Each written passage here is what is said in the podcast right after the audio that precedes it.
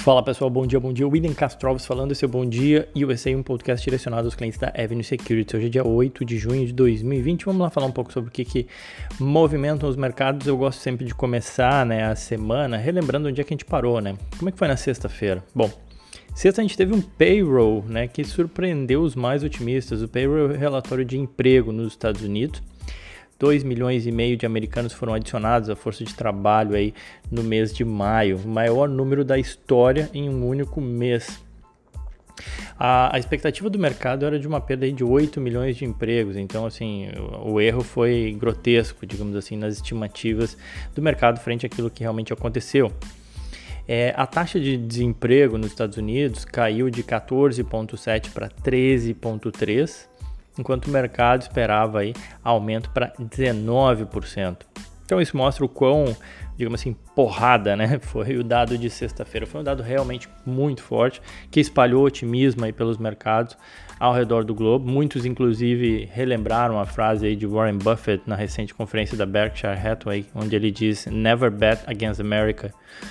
É, de fato, realmente foi um, foi, foram números muito fortes, substanciando uma recuperação e a dinamicidade da economia americana.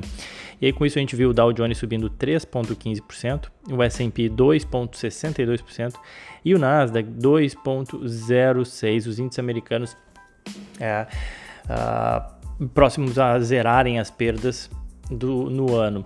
Setores, entre os setores aí de alto, destaque para o setor de energia, o XLS subiu 7,28%. O setor industrial, todos os setores tiveram alta, né? Mas os destaques, né?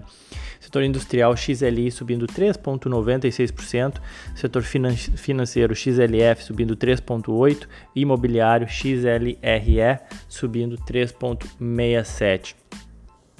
Fora isso, a gente viu um pouco mais do mesmo, né, com as ações das empresas de companhias aéreas, cassinos, cruzeiros e os REITs de, de lojas e shopping centers saltando aí com otimismo, né, com essa reabertura da economia.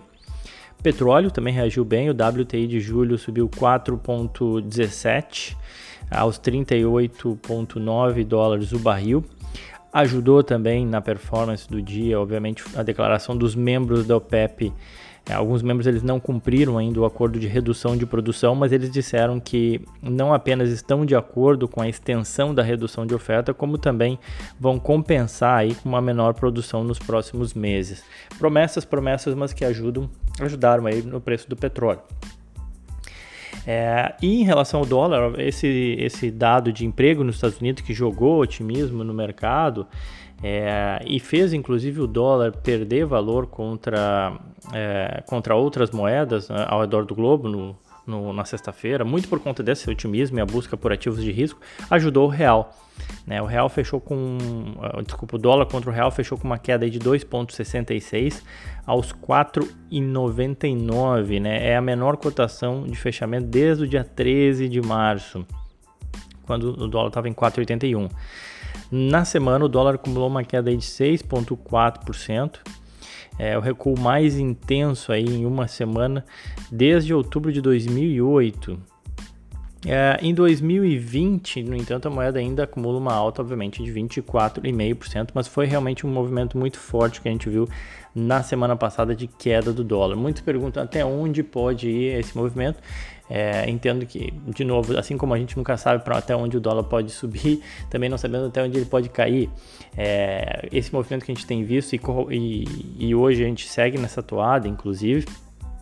É, a gente está vendo hoje Tá vendo hoje o dólar uh, mais um dia de queda contra diversas moedas. Eu até comentei uh, isso no e-mail enviado para clientes, salientando que esse movimento de queda uh, do dólar contra o real não é só contra o real, são contra diversas moedas. A gente viu o peso mexicano, o peso colombiano, enfim, tá lá no e-mail enviado para chamado Avenue News enviado para todos os clientes.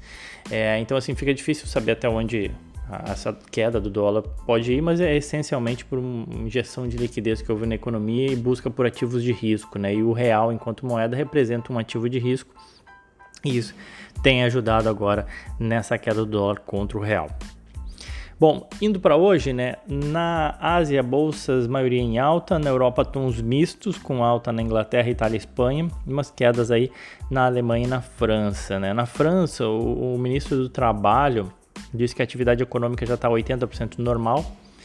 É, e na Alemanha a gente teve queda na produção industrial aí em abril, sendo uma queda recorde de 18% quase de queda na atividade da indústria na Alemanha.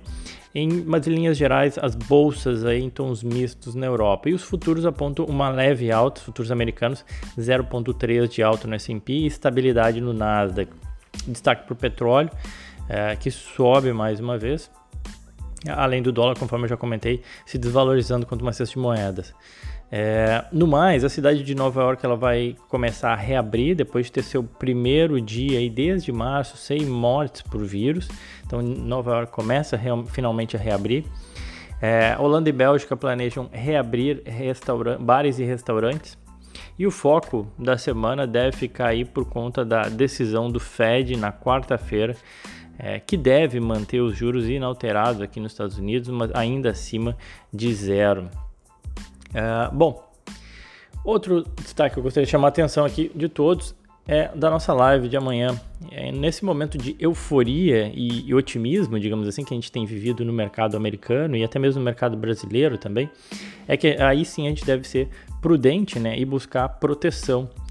É, não adianta contratar o seguro depois que o carro bate, né? Essa é a analogia que a gente pode fazer com o mercado. Então, uh, e essa é uma das tarefas assim mais difíceis né, no mercado, aquela ideia do contrarian thinking, né, ou seja, pensamento contrário.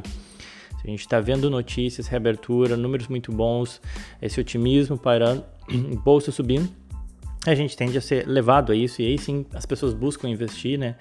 É, mas talvez nesse momento seja interessante também pensar em proteção. Pensando nisso, né, eu convido todos a participarem de uma live exclusiva para clientes que vai acontecer amanhã às 19 horas, onde eu vou falar um pouco sobre as alternativas de proteção para sua carteira que você pode fazer isso eh, através da, da Avenue. Vai ser no canal do YouTube da Avenue e acessível apenas através do link que foi disponibilizado que é disponibilizado, perdão, no site ou via e-mail, tá? Então a gente vai falar um pouco de é, bolsa em queda, né? Quando, é, como é que a gente pode se aproveitar do movimento de uma bolsa eventualmente em queda ou até mesmo se proteger de uma eventual queda. Acho extremamente oportuno, pelo menos a gente saber as ferramentas, né? Nesse momento que a bolsa tem, é, tem sido bastante positivo, mas é bom a gente ter a ferramenta para quando precisar usar, né? Bom, e vamos lá falar de algumas empresas, alguns highlights rápidos. Primeiro falando da Gilead e da AstraZeneca. A Gilead código é GILD e a AstraZeneca AZN, uma empresa inglesa.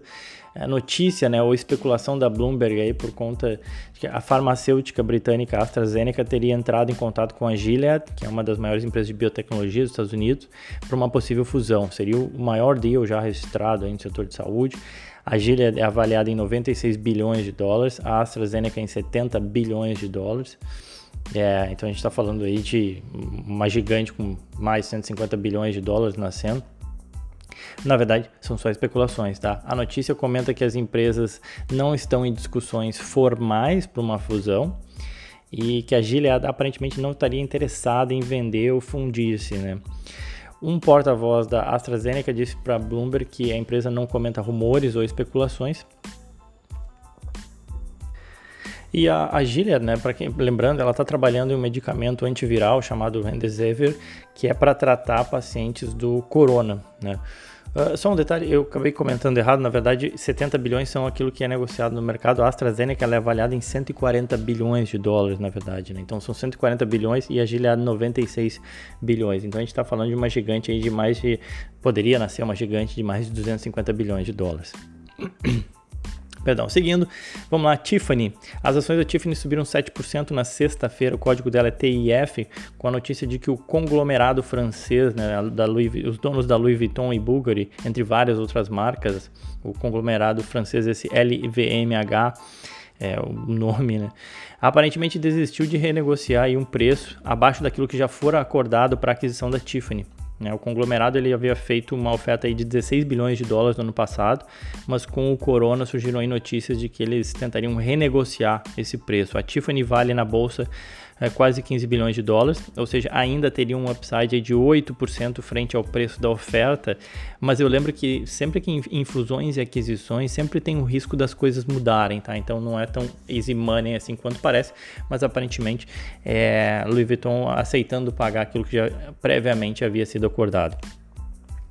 Uh, avançando para Uber, código da Uber, Uber mesmo, as ações da empresa subiram na sexta-feira depois que o CEO disse em uma teleconferência com analistas que as solicitações de viagens estão melhorando semana após semana e o aumento na entrega de alimentos ele não mostra sinal nenhum de desaceleração apesar da reabertura da economia. É, no ano, as ações da Uber já sobem 20%, mas ainda acumulam perdas de 12% aí desde o seu IPO. Mas aparentemente, é, pelo menos, as coisas começam a melhorar para a Uber, segundo essa teleconferência na sexta-feira. E vamos lá que ainda tem dois assuntos importantes para falar. GameStop, uh, código dela é GME, né? Tem muita gente sempre me pergunta sobre o setor de games. Além das empresas que criam videogames, tem uh, essa loja, a GameStop, é GME, é uma loja de jogos, né? Elas, as ações da empresa caíram 5% é, na sexta-feira, com perspectivas aí nada animadoras para suas vendas. É, eu estou comentando da GameStop porque ela ganhou uma certa fama, tá? É, depois que o, o, Michael Burry, né? O Michael Burry é um dos gestores que previu a crise em 2008. Ele foi personagem do filme e do livro, né? Big Short. Ele é um dos acionistas e ativistas da empresa e isso gerou uma certa publicidade, digamos assim, para a GameStop. É, depois que ele resolveu investir, com muitos investidores pensando, poxa, se o Michael Burry está investindo é porque tem algum valor, talvez valha a pena investir, enfim. Ponto é que uh, as ações da GameStop caíram 5%, perspectivas nada animadoras nas vendas. A empresa informou que espera aí que as suas vendas caiam mais 33% é, nesse trimestre, gerando uma perda de 100 milhões de dólares de receita. As ações da empresa caem aí 34% no ano e depois da entrada do Michael Burry, a empresa tem estado aí muito na mídia por conta de uma briga existente entre os investidores. Né? O Michael Burry é um deles, tá? Mas existem outros hedge funds managers é, que querem mudanças aí no conselho da empresa. Muitas mudanças, na verdade, já foram feitas, né? mas ainda assim as suas ações acumulam uma queda aí de 85% em 5 anos. Né? Parece que as brigas estão longe aí de serem encerradas agora com Michael Burry brigando com outros hedge fund managers. É, o Burry acha que não são necessárias novas mudanças no conselho, na verdade, é, algumas dessas mudanças aconteceram depois que ele entrou lá, como um, dos, um sócio, enfim, ativista na empresa. É, enfim, os pessimistas acerca da GameStop acreditam que a digitalização dos jogos de videogames eles podem levar a empresa à falência. É, já aqueles que veem valor na empresa, o Michael Burry é um deles, enfim, é, acreditam que o lançamento aí do PlayStation 5 e do novo Xbox esse ano podem dar uma vida nova aí para a empresa. Hoje as ações, a, a, GameStop vale na bolsa americana 270 milhões de dólares, então é uma empresa de pequeno porte, né? E negociei com 50% sobre o seu é, de desconto sobre o seu valor de patrimônio enfim, mais cenas dos próximos capítulos, talvez, talvez vire outro filme na vida do Michael Burry. Uh, avançando, semana passada eu comentei de sete ETFs que permitem exposição aos títulos do Tesouro Americano, né? São ETFs voltados para títulos de renda fixa. Quem não viu, confere lá, tá? Nessa semana eu vou focar aí nos ETFs de bonds corporativos, né? São títulos de dívida de empresas. No Brasil a gente tem debenture, LCA, LCI, CRI, CRA, enfim. Nos Estados Unidos a gente tem diversos títulos também, mas o nome geral que a gente dá para esses títulos de dívida são os bonds, tá? Eu começo a, fal a falar aí pelo ETF, maior ETF de bonds que a gente tem no mercado, que ele é focado em empresas é, de grau de investimento, tá? E é uma alternativa aí para quem não sabe talvez como começar. Uh, não é uma sugestão de investimento, a gente sempre lembra né, que, tem que você tem que respeitar o seu perfil de investidor e todo investimento ele requer um, um bom um estudo prévio, né? Mas vamos lá.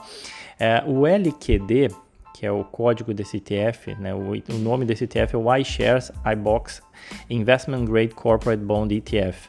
Tá? O LQD ele tem uma taxa de administração de 0,15% ao ano, é um fundo com uma taxa de administração de 0,15% ao ano que te permite exposição aí a títulos de dívida de empresas como JP Morgan, AT&T, Apple, Goldman Sachs, Comcast, entre várias outras. Tá? É, os títulos dessas empresas que eu citei estão entre as 10 maiores posições do fundo, né? É, mas são mais de 2.200 títulos de diferentes empresas, diferentes vencimentos, diferentes, diferentes cupons, né? ou seja, pagamentos mensais de amortização de dívida. Uh, mas todos de empresas que sejam grau de investimento, considerado investment grade, né? O fundo ele tem mais de 52 bilhões de dólares aí de ativos sob gestão, é um dos maiores ETFs da indústria, inclusive. ele paga dividendos mensais e o seu yield aí nos últimos 12 meses foi de 3%. Tá? Ele funciona para aqueles que buscam uma renda mensal em dólar, né? Então, inclusive. Em termos de performance acumulada, ou seja, considerando os dividendos, tá? No ano ele, ele acumula uma queda de 3%. Teve muita movimentação de nas curvas de juros, então obviamente que dependendo do vencimento das dívidas, isso acaba influenciando a marcação a mercado dos títulos que estão dentro do fundo. Então no ano ele cai 3%. É, mas vale lembrar que quem olha um pouco, um pouco além, né, olha um prazo um pouco mais longo, né, quando a gente vê nos últimos 12 meses a performance do fundo foi uma alta aí de 6,7%, isso já considerando os dividendos. E em 3 anos, 15,5%. E em 10 anos, 69% de alta. Então tá aí uma alternativa para quem quer investir em ETFs voltados para renda fixa, esse mais especificamente investindo em bons de empresa investment grade. Tá bom, pessoal? Fico por aqui, já falei demais. Quem quiser pode me seguir no Twitter ou Instagram, Will Era isso, aquele abraço.